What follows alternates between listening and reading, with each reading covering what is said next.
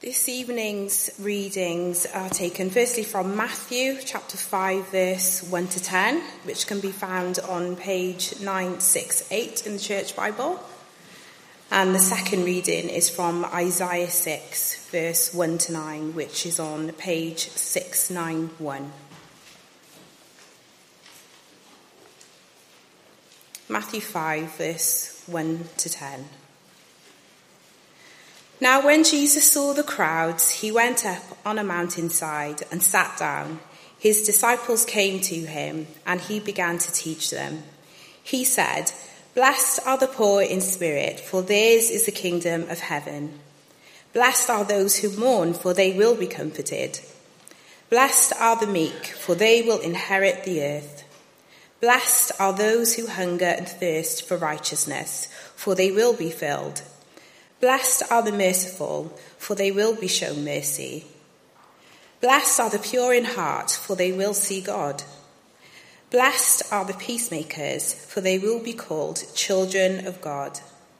Blessed are those who are persecuted because of righteousness, for theirs is the kingdom of heaven. Isaiah 6, verse 1 to 9.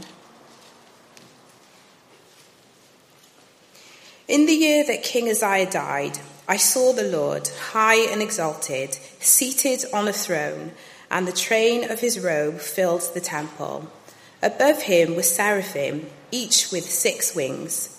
With two wings they covered their faces, with two they covered their feet, and with two they were flying.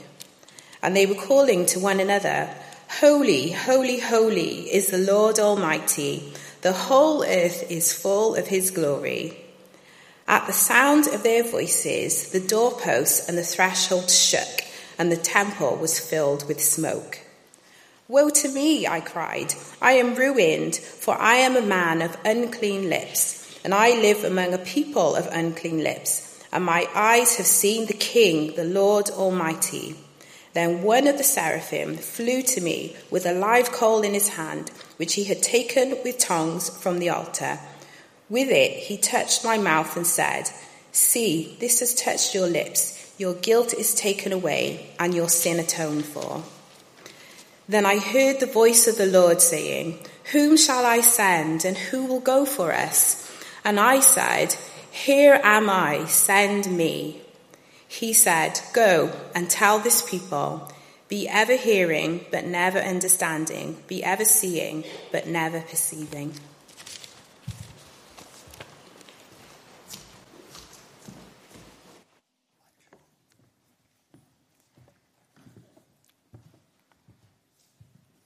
Uh, we started last week looking at what is called the Beatitudes in the Sermon on the Mount.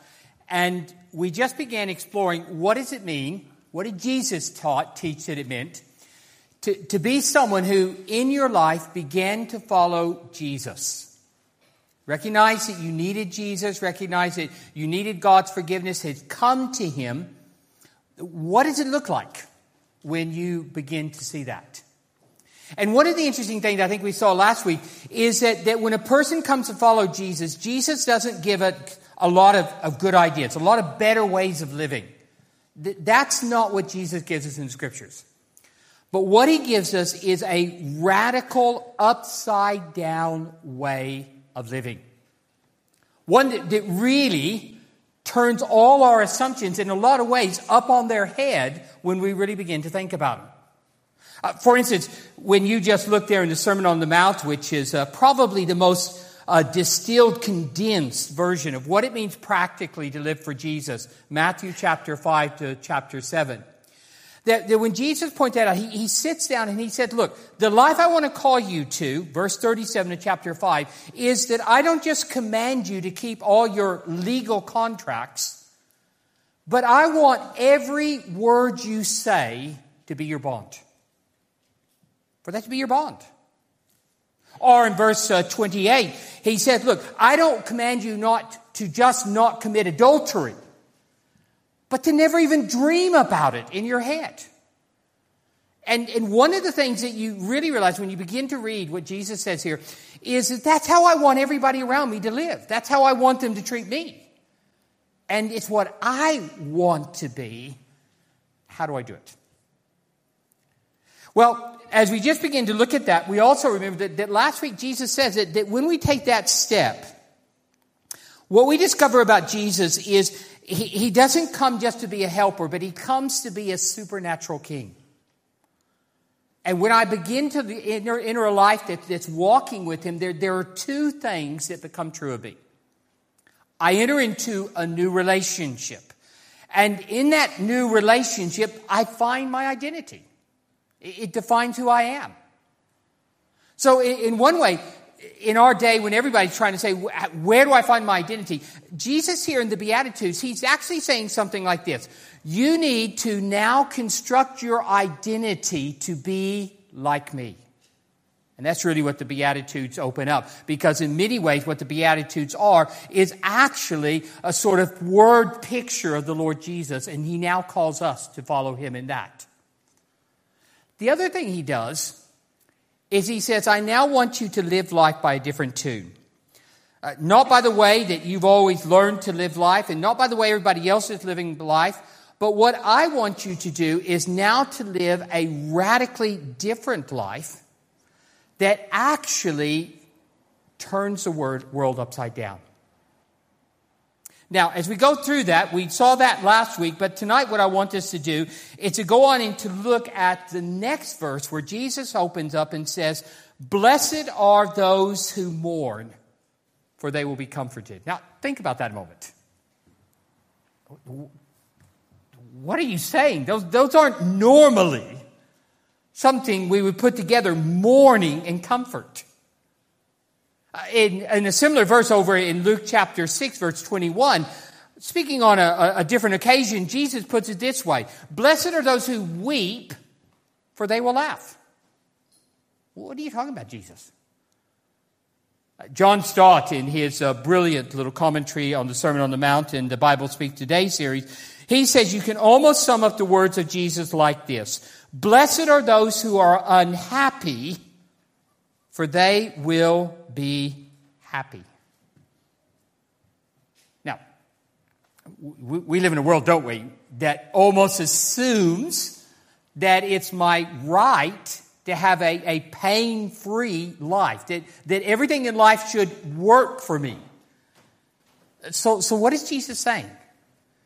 Well, I want to suggest to you that he's saying at least three things, and we're going to look at this tonight. He's talking about freedom in mourning freedom from yourself, and freedom through sorrow or through shame. So, freedom in mourning, freedom from yourself, and freedom in shame. So, if you have a Bible open with me, we're going to look at that in Psalm, I'm sorry, in uh, Matthew chapter 5, and we're going to be digging into verse 4. And one of the first things we have to say that uh, verse 4 says is that Jesus says we are mourning. Now, what does that mean? Well, it's just very simple. It means exactly what we mean by mourning. It, it means to be deeply gri- gripped by, by sadness and grief in our heart to, to the point that, that we feel it down in, in our guts, as it were, a, a sadness. But I suppose the real challenge here is what kind of mourning is Jesus actually referring to? Now, there's lots of options, but I, I, think Jesus is being very nuanced here. But, but let me just sort of recognize what isn't, I think, what Jesus is saying. And first of all, I don't think Jesus is talking about the mourning of those who lose loved ones. Now, the Bible talks a lot about that. I, I don't want to suggest it doesn't. But I don't think that's what Jesus is talking about here. The Bible says to those who are mourning, if you've lost someone deeply loved, that, and I went through that myself earlier in this year with the loss of my mother, so I, I, I really, it's fresh to me. That I think the Bible says two things. If you know they had a, a clear faith in the Lord Jesus, they are in his safe hands. To, to be absent from the Lord is to be present with the Lord, or absent from the body is to be present with the Lord. But even if they didn't have a clear faith, the Bible would teach they could not be in safer hands than they are right now. Because they would say that even with those who don't have a trust and faith in the Lord Jesus Christ, they're in the hands of the one who is most wise, who knows everything. The one who is unbelievably merciful and the one who is just in all that he does. And so you know that in his hands, he will only do what is right. And, that's our comfort. But equally, I don't think Jesus here is referring either to those who mourn because they're going through suffering and particularly injustice within their own life. Now, again, the Bible says a lot about that.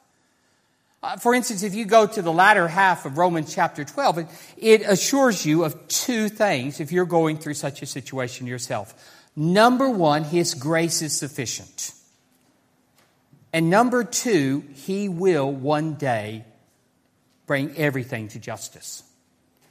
You don't have to, but He will one day bring all things to justice.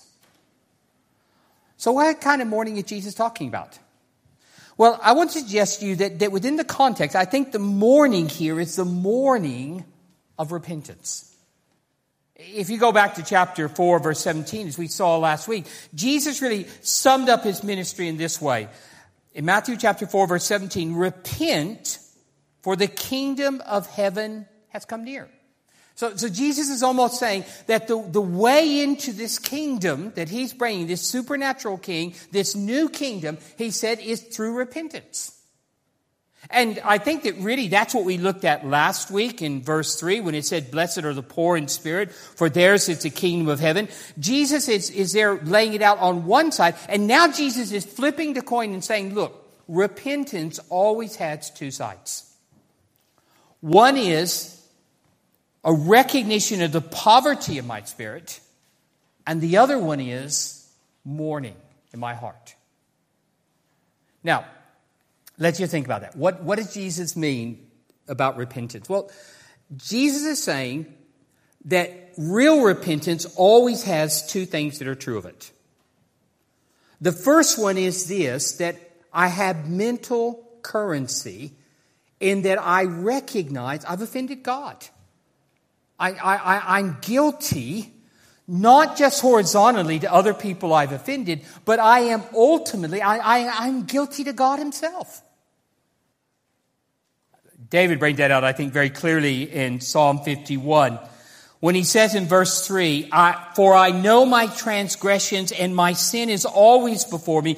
Against you, that is God, against you, you only have I sinned and have done what is evil in your sight. Now, that's a fascinating statement from David because if you know the, the background to that prayer, David basically had had an affair with another man's wife, and the result of that was that she became pregnant. And then David, out of an attempt to sort of hide that, what he had tried to do is manipulate the man because David had the power of a king, and he tried to encourage him to try to go back to his wife so that the man might think that it was his child. When that didn't work, David used a power play to, to put that man in a dangerous situation which he knew would lead to his death. And that's what happened. So, so David here in this psalm, he, he's recognizing that horizontally, he has grossly sinned in every imaginable way abuse of power, taking advantage, all of that. But, but David here, he recognizes that, look, even when I've recognized everything I've done horizontally, that's nothing compared to the reality vertically. And here he says, look, every one of these actions, in the end, what's most significant at the base of this is that I have defied you who created me and lived in an absolutely rebellious way to you first. I, I think that's got to be at least the beginning of repentance. It's, it's recognition that, that I have directly rebelled against God. But I think what Jesus says here in Matthew chapter 5, verse 4, is he flips the coin on the other side. And he's saying to us that, look, real repentance is not only mental currency, but it's also emotional currency. It's never enough simply to say, I am guilty. But Jesus says real repentance also feels its guilt. Blessed are those who mourn, for they will be comforted. And James, in James chapter 4, verse 9, he, he brings this out very powerfully, uh, talking into a situation where there were all kinds of conflicts that people were having with one another. And James wants to identify those conflicts primarily because of wrong motives that, that people wanted to use the situation to their advantage for their own pleasures. And then James, as he confronts that, he says this in verse 9. He says, grieve, mourn, well. Just notice, all, all those are emotional words. He's saying, deeply feel the reality of what you have done. Change your laughter in the mourning and your joy to gloom. Humble yourselves before the Lord, and He will lift you up. Do you see what He's saying? He's saying true repentance is never just words, but it's a heart recognition that I am guilty. And so Jesus here, I think in verses 3 and 4, he's saying, look, real repentance always has those two sides. There's an interesting account in the life of Jesus where uh, he went to a dinner party that was called by a Pharisee who really was trying to catch Jesus out. And he goes to that dinner party, and Jesus is sitting there with everybody else, and they're, they're all having dinner. And this woman comes in. Probably she was a prostitute who had come to put her faith in Christ and turn her life around. And she comes into Jesus' feet, and she just is weeping all over his feet. And, and then she, she takes her hair and, and she begins to dry it from all her tears.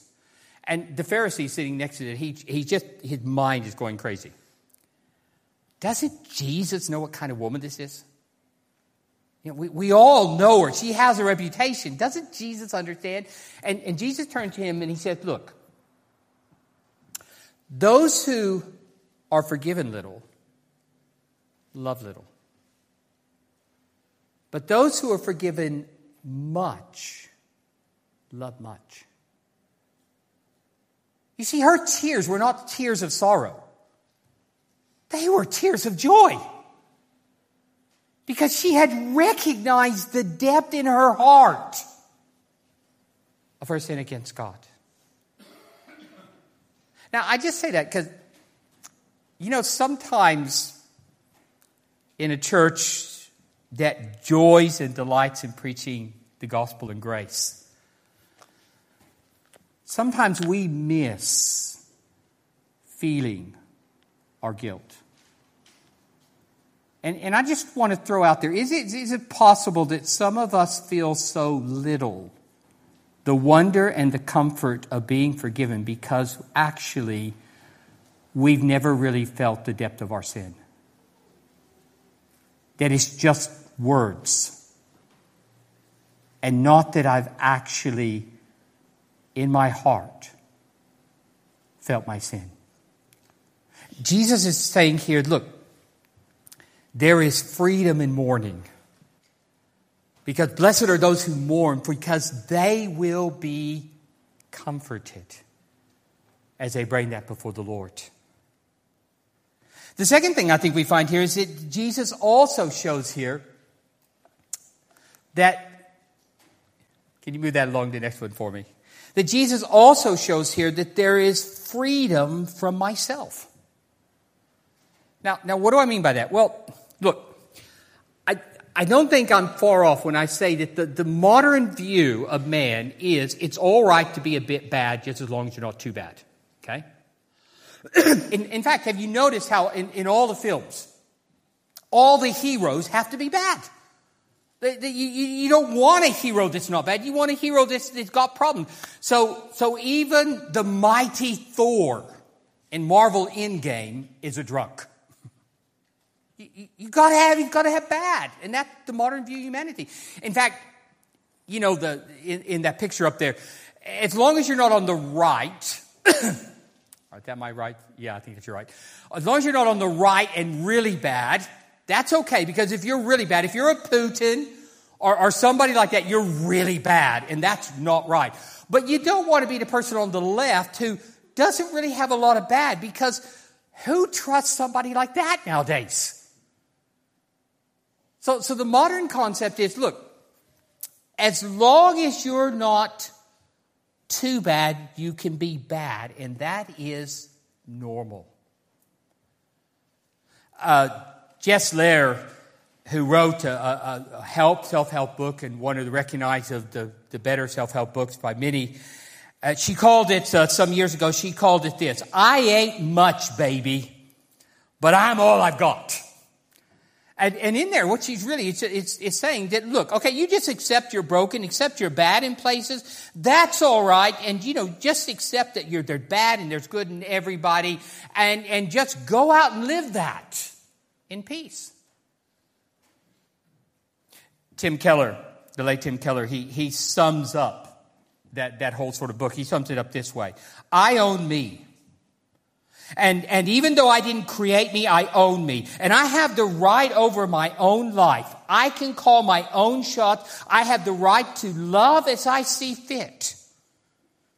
Or in other words, I am my own God. And I am the center of my life and myself. Now, one of the things that repentance does, coming into Jesus' new kingdom, is it delivers you from yourself. And really what we find there is what uh, Jesus is teaching here is that, that my problems are far bigger than I think. That the, the, the issues in my life, they're not just environmental, they're not just the family I grew up in, how awful that was. They're not just psychological or physiological. They're not just gender based. They're not racism. Uh, all those things are terrible problems. And all those things, the gospel would encourage us that we need to oppose and address. But Jesus wants to say your actual problem is far deeper than that, far bigger. It's sin in your heart. That's your real problem. Jeremiah brings this out in Jeremiah chapter 17, verse 9. He says this The heart is deceitful above all things, and beyond cure, who can understand it? Now that's interesting, isn't it? The, the first thing he says there is this Your heart deceives you.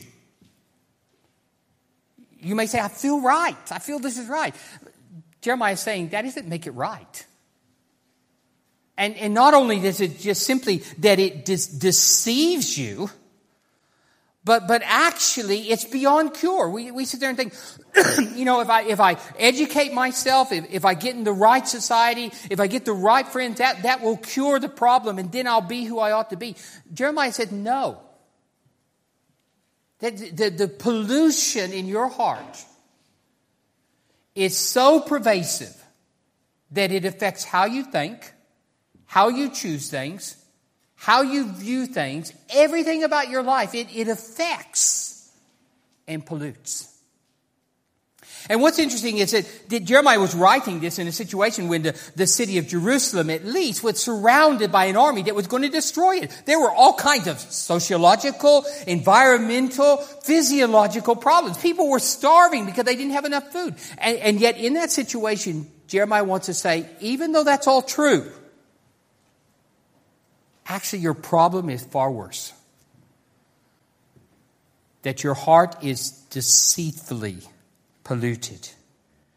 Uh, just to just sort of bring that out there, uh, biblically, what the heart means is basically, if we think about it in terms of computer, it's the, the operating system within my life. That's really what the heart is. It makes my choices, how I think, how I view people, directions I go. That's what the heart is. So, so you say, well, wait a minute. Okay. if, if, if, if, if my problem is that bad, that, that even my thinking, my choosing, my delights, my wrongs, everything is, is deceived, how in the world can there ever be hope? And I think that's what Jesus is bringing out here. He's saying, look, Blessed are those who mourn, for they will be comforted. Those who mourn, I think, here is partly that they recognize that the problem in their life is far bigger than they thought it was. If you have your Bible, turn with me over to uh, Isaiah chapter 6, because I think Isaiah chapter 6 in, is in, in a helpful way. It, it helps us really to understand that. And, and here's Isaiah, who is a, a, a godly young man training for the ministry, probably at the point of his ordination, somewhere around the age of 30. And, and he's a man of outstanding morality, a man of outstanding good. That, that I have no doubt that people were going to, and others were saying, look, you want to follow him, you want to be like him. And, and here in Isaiah chapter 6, as we had read earlier, suddenly he, he sees the reality of God. He sees the utter purity of God. He sees the utter holiness of God. He sees the undiluted reality. And notice in verse 5 what his very first response is Woe to me! I am ruined. Woe to me, I am ruined. It's interesting that that, that word ruined, it, it means to be disassembled. It means to be, to be, be taken apart. Uh, earlier this year, I was, uh, I met a, a, a, man who, for his downtime, how, how he had downtime, he used to build these massive monument Lego models that are around today. In fact, he had this room. He's a single man and he has this room and he has in there one room, he has all these huge models on display cases in the room. And he was telling me about and showing me about the, the one of his, his prize models was the Millennium Falcon from Star Wars that had, get this, 7,541 pieces. Can you imagine getting that box and opening it up, pouring it on the ground? What? How do I put that together? You know, he spent months putting that together and, and then putting it on display. And the, the picture here with Isaiah is, is um, imagine that he was standing there one day and somebody came and disassembled every single piece and threw them on the ground. That's what Isaiah is saying. I'm, I'm disassembled. I'm, I'm, coming apart. All, all, that I thought was right, all, all that I, I, I assumed was good, it's, it's, it's falling apart when I recognize the reality of God.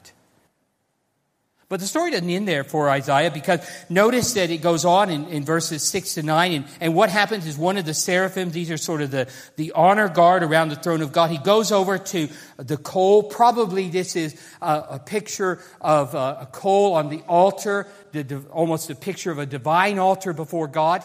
And, and the altar would have been the place where the sacrifices were uh, executed and the blood was poured on the altar and then they were burned up as a, an offering for sin.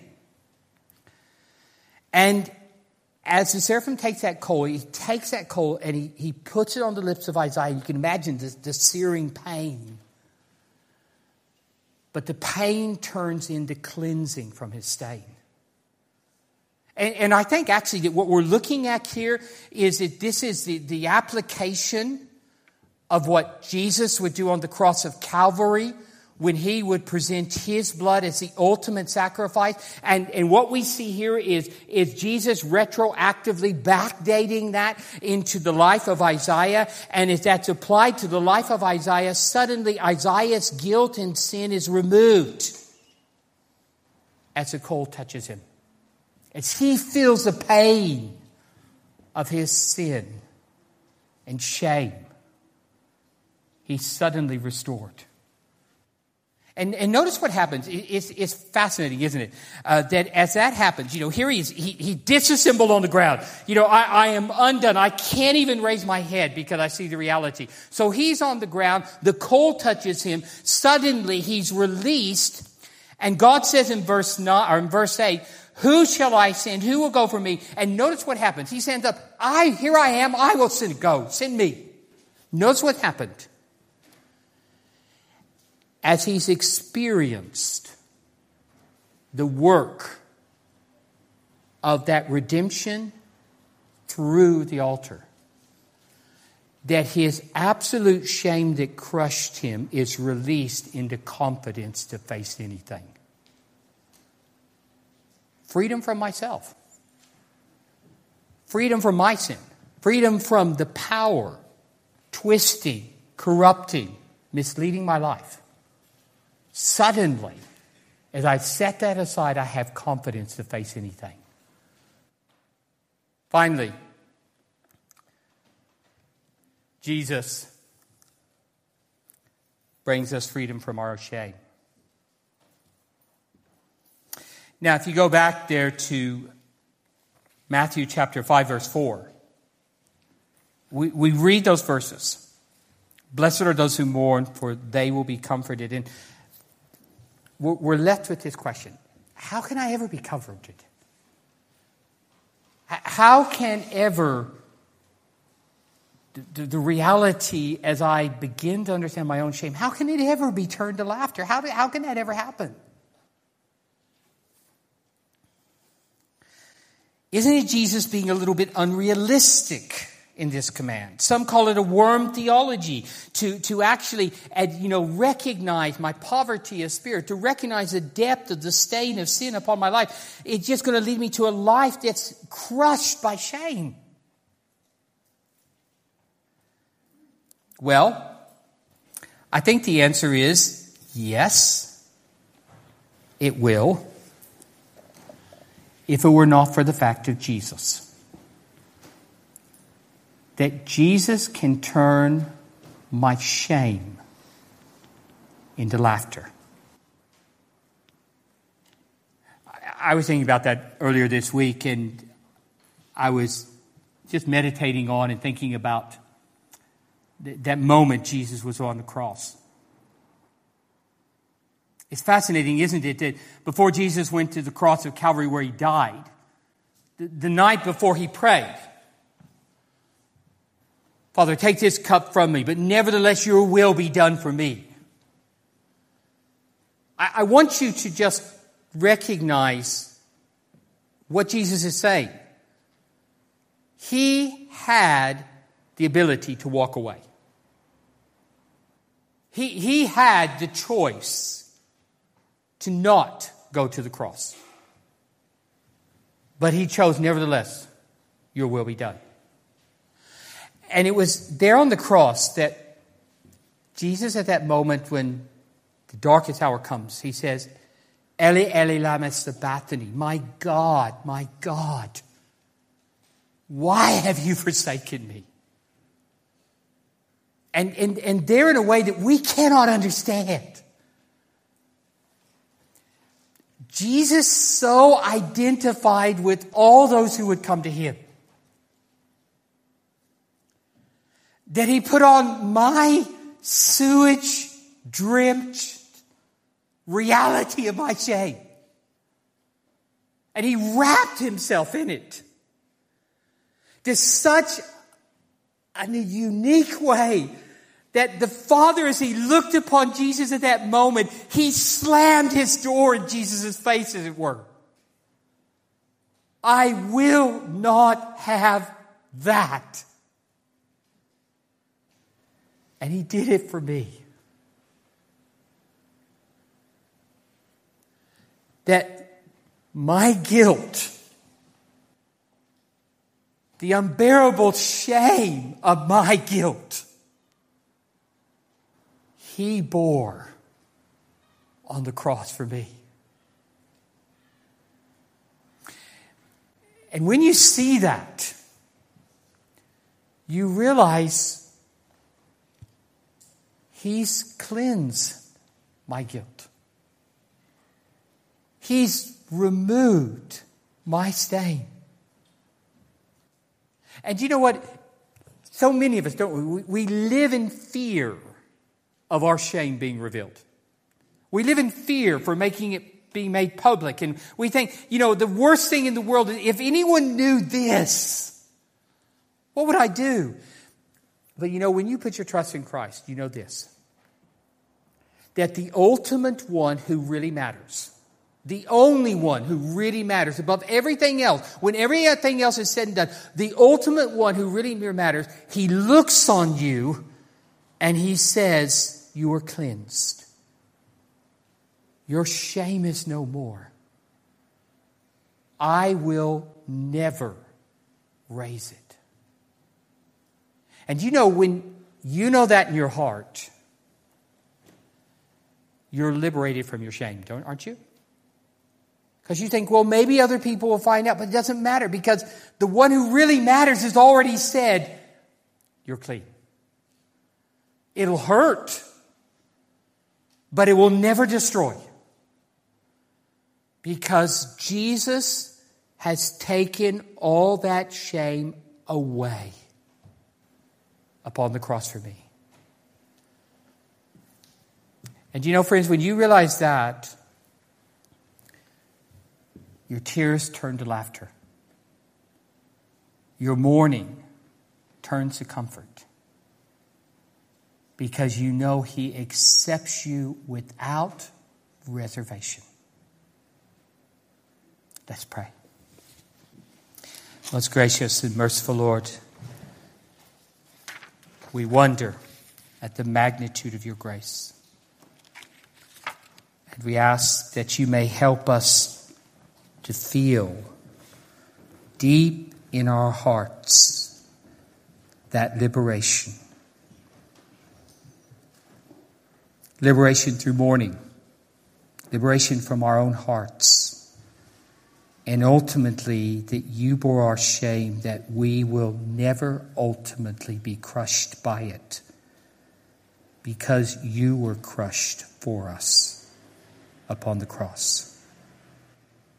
And we ask if there's anyone here tonight that, that hasn't come to enter into the new supernatural kingdom upside down, that you'll help them, even as we've been learning within your word, to step back and to recognize their guilt. I am guilty. And even to feel their guilt and bring that to you and to find their comfort. We ask this in your most precious name. Amen.